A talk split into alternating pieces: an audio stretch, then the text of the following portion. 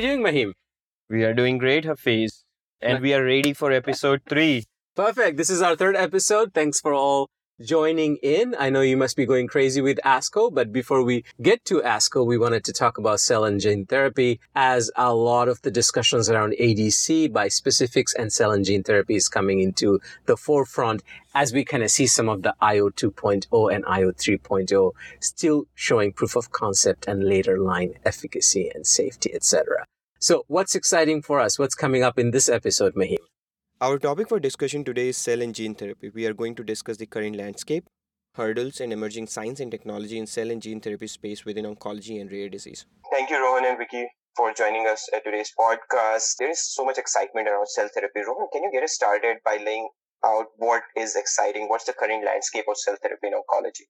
Absolutely. So currently, we have a number of CAR T products that have been approved for hematological malignancies. And so the, the CAR constructs on these products have historically targeted CD19, uh, such as Kymriah and Yescarta, you know, over five years ago. Uh, and the CD19 heme space has expanded with uh, cell therapies such as Tecartus and Breyanzi and so on. But we've also recently seen approvals for BCMA targeting CAR T in Abecma and Carvykti. And I should mention that these are all autologous CAR T products, meaning that the cells are derived from the patients. The emerging development space includes allogeneic cell therapy, where the cells are derived from a healthy donor and are intended to be used as an off the shelf uh, therapy. So we're close to initiation of registrational trials in the space, and uh, perhaps I'll touch on this a little later. That's great. So we have cell therapy in clinic and physicians are using it daily. Before we jump into some of the hurdles, I'm, I'm curious to hear, Rohan, is there any emerging science you want to highlight in cell therapy space? Yeah, sure. I, th- I think it's really been an interesting time for cell therapy, particularly since the beginning of the year. Notable presentations at AACR presented some preclinical data. One example would be Allogene showing that their donor derived CD70 targeting CAR T called Allo316 uh, in renal cell carcinoma mm. showed very high cytolytic activity. And, and that's a design that minimizes fratricide, where the CAR T cells would otherwise target each other instead of the tumor itself. So we're expecting to see the data from the ongoing phase one RCC trial later this year. And then uh, there's also Fate uh, Therapeutics that has a, a, really interesting NK cell platform. Their next big move is in a pan tumor approach, implementing a CAR that targets B7H3, and that's a checkpoint protein expressed on a broad set of heme and solid malignancies and that complements what they already have going on with MICA uh, and B in terms of a target in solid tumors. Um, the last thing that I'd mention uh, would be TCR2's truck platform, uh, which leverages the benefits of targeting through the T cell receptor or TCR, and in this case targets mesothelin, which is expressed again across multiple solid tumors. And what the authors showed is that an efficient knockout of the endogenous TRAC and beta 2 macro microglobulin loci using CRISPR Cas9 specifically, which eliminates the alloreactivity or graft versus host response of the donor derived cells, was possible and effective. And so this preclinical asset also uses IL 15 armoring to increase the persistence and has shown similar in vitro activity to its autologous analog called Gavo-cel, which TCR2 is planning to advance into a registrational trial in combination with Opdivo in the coming months. Oh, this is exciting. So there is so much happening in cell therapy. Agents are already in clinic and physicians are using it. That's that's exciting. Vicky, can we also talk about gene therapy? There has been a lot of promise, but also challenges in gene therapy space. Could you walk us through the state of the landscape for gene therapy? Of course, yes. Uh, gene therapy has seen a lot of excitement. This space had two approvals from the FDA. So there is Zolgensma for SMA and Luxturna for retinal dystrophy, and these first approvals came five to six years ago. And since then, there's been a lot of clinical development, especially in rare diseases. Of note, there are BLA submissions coming up for Pfizer and BioMarin in the hemophilia space. So AAV gene therapy in particular has been in development for other rare diseases as well, such as uh, lysosomal storage disorders, retinal disorders, and neurodegenerative disorders. But even with all of this excitement, there have not been, you know, the expected multiple gene therapy approvals. So over the past three years, there have been some safety issues and even patient deaths. And that has been challenging for the gene therapy space. So, Rohan and Vicky, what are some of the latest obstacles you see, one in cell therapy and two in gene therapy? We have seen and heard about multiple different challenges as we develop in cell and gene therapy. Have we solved some of the problems? What are some of the upcoming challenges and how is the industry addressing some of the issues so that we can actually get some of these cell and gene therapy solutions closer and faster to the patients? Yes. So in the gene therapy space, there are three main hurdles that we want to speak about toxicity, immunogenic response to viral vectors, and durability. So, first of all, toxicity is one of the biggest hurdles to approval, and the past two years have shown that this really is a significant challenge. A main example of this is Astellas' trial for X-linked myotubular myopathy patients and this trial experienced multiple clinical holds due to four patient deaths. All of these patient deaths have been attributed to liver disease and liver failure, and they speak to the concern of hepatotoxicity, especially for liver directed AAV gene therapies. This also shows the need for more potent vectors and more potent transgenes that can enable lower therapeutic doses and minimize the potential for these toxicities. And aside from these liver toxicities, there are also concerns about potential integration events that may occur and cause cancer later on. So this may be less of a concern for AAV based gene therapies since the genetic material from AAV does not integrate. However, for lentiviral based gene therapies, the lentiviral DNA integrates into the host genome. And there were two instances in Bluebird Bio's sickle cell program where two patients developed AML and MDS. And though it was concluded through insertion site analysis that the vector did not integrate into an oncogenic site, these events still show that insertional oncogenesis may be a significant concern. So the other hurdle is the immunogenic response to viral vectors. This can restrict a number of patients that are eligible to enroll in these gene therapy trials. And I'll let Rohan speak more on this. Thanks, Vicky. And I think this is a good point to talk about durability of gene therapy. Durability has been a focus of optimizing clinical outcomes in gene therapy for hemophilia, although the challenges are most potent for hemophilia A, which has a few key technological differences. The factor VIII gene, which is defective, thus leading to the impaired clotting, is larger than the factor IX gene in hemophilia B.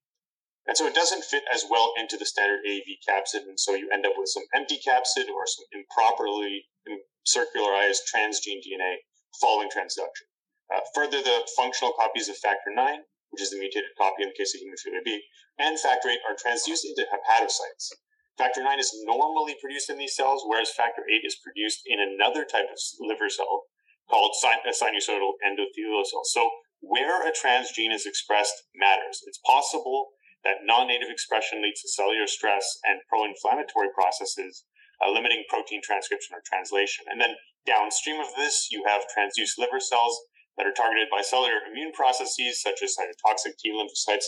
So it's really both the lack of effective AAV transduction, as you touched upon, due to the circularizing neutralizing antibodies, complement system activation, as well as downstream T and B cell activity that destroys the transgene producing cells that impact how long the transgene remains expressed at clinically meaningful levels. So let me try to summarize um, the three hurdles that you both of you mentioned. It seems like one is definitely toxicity. Then the second that you mentioned was immunogenic responses to these viral vectors in gene therapy. And the third point, Rohan, that you mentioned was around durability.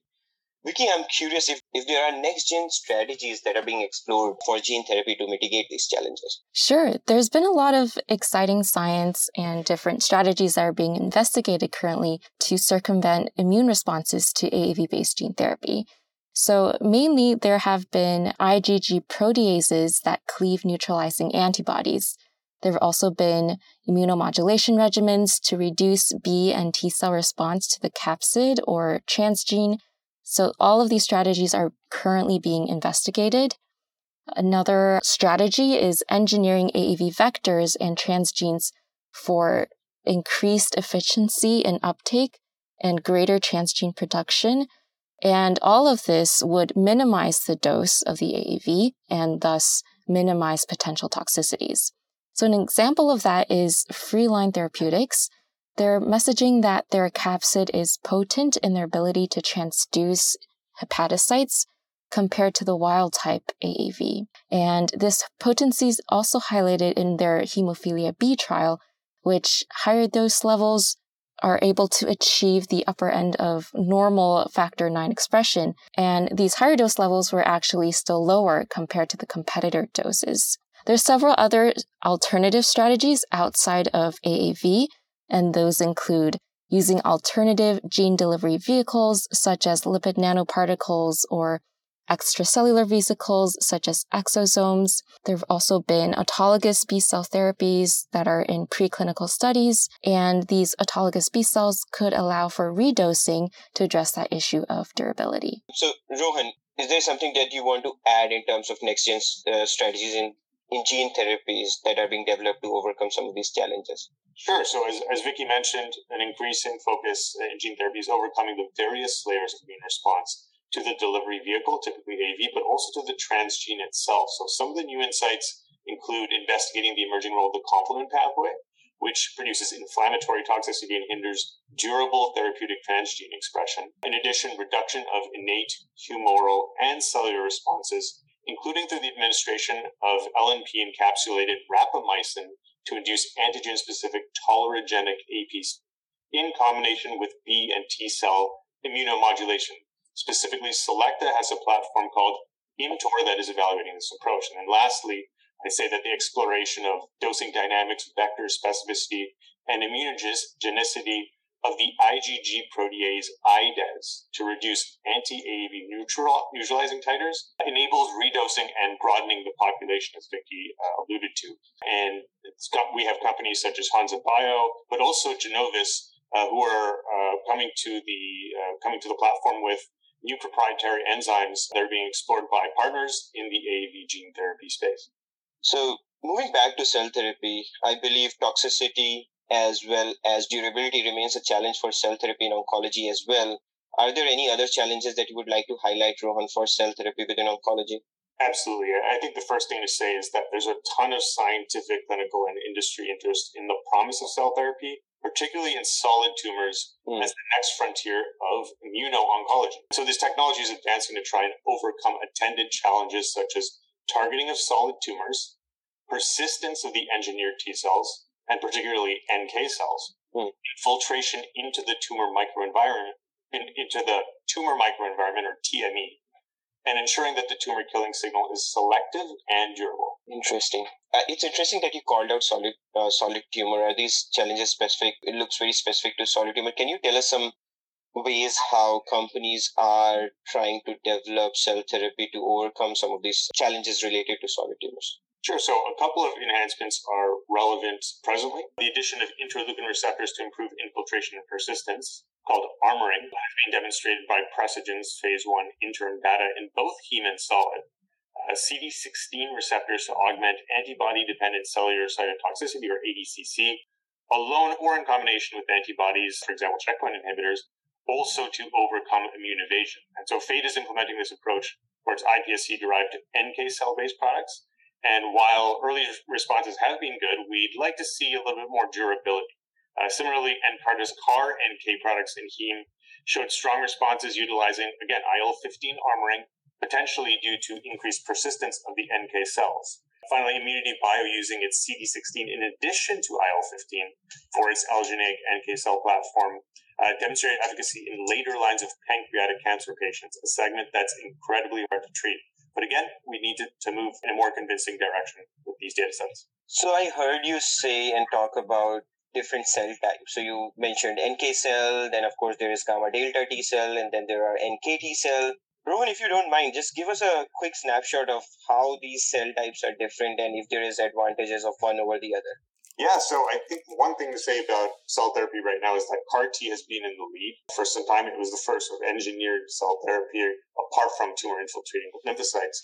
And CAR T has a large amount of inherent persistence, and that's an advantage for that modality. In addition, CARs are very good at recognizing cell surface antigens. On the other hand, NK cells, which are part of the innate immune system are able to recognize cells that are experiencing stress. Uh, and so they have specific receptors that also induce a high level of cytotoxicity. So as part of the innate immune system, they're always searching for and, and trying to sense whether there's a foreign pathogen or a tumor that might be evading uh, the adaptive immune system. Similarly, gamma delta cells, also part of the innate immune system, bridge the innate and adaptive immune systems. They have specific receptors to other stress ligands. So it's really increasing the breadth of target repertoire that we have across these different modalities. There's also TCRT, which is able to target intracellular proteins, which make up about 85% of the tumor antigens in solid tumors. So there's quite a panoply of approaches and modalities that each have their own pros and cons. Thank you, Rohan and Vicky, for joining us on this podcast. Quick question. You just wrapped up ASGCT. Any insights for our listeners on what are some of the key topics that were interesting, any unmet needs from a patient's point of view, anything innovative that you would, would like to highlight?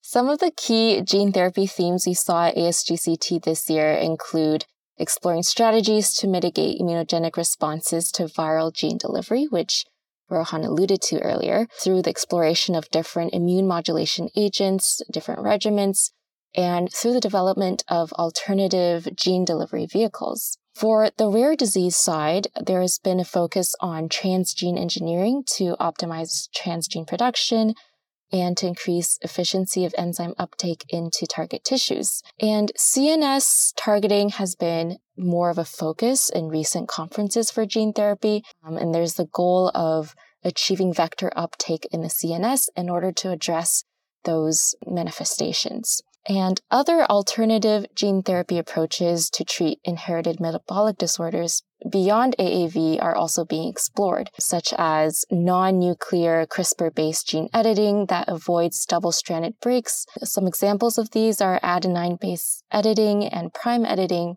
and there are other gene delivery vectors that are being explored, such as lipid nanoparticles and extracellular vesicles. So all in all, it's been a very exciting conference a lot of exciting science, and we look forward to addressing all of these hurdles to gene therapy. So, yeah, so thank you, Rohan and Vicky, for discussing cell and gene therapy with us. There has been so much exciting science, new newer technology in, in both cell therapy and gene therapy, both in oncology and rare diseases. Just to close the discussion, Rohan, if I may, if you want to highlight some of the milestones to look out for in cell therapy in next months and next years, could you highlight some of those key events that are coming up.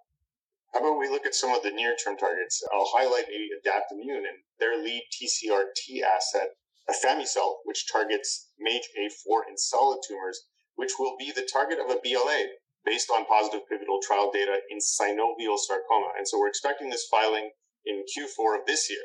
Uh, updated phase one data at ASCO from Adicet's phase one trial of its gamma delta CAR T ADI001 in non-Hodgkin's lymphoma is something we're looking forward to. This presentation will get a lot of attention because gamma delta T cell biology, as I mentioned before, is a major emerging trend in cell therapy with multiple players applying diverse and creative approaches to it. Data at conferences earlier this year showed that ADI001, a non-gene edited allogeneic CD20 targeting CAR T, did not elicit graft versus host response, whereas, as mentioned before, allogeneic CAR Ts are typically gene edited to remove donor signals.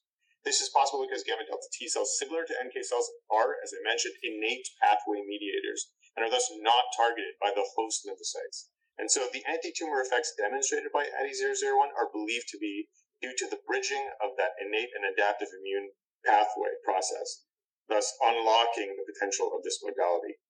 Lastly, a major challenge for autologous CAR T is the lengthy turnaround time from apheresis through ex vivo manufacturing and editing to reinfusion into the patient.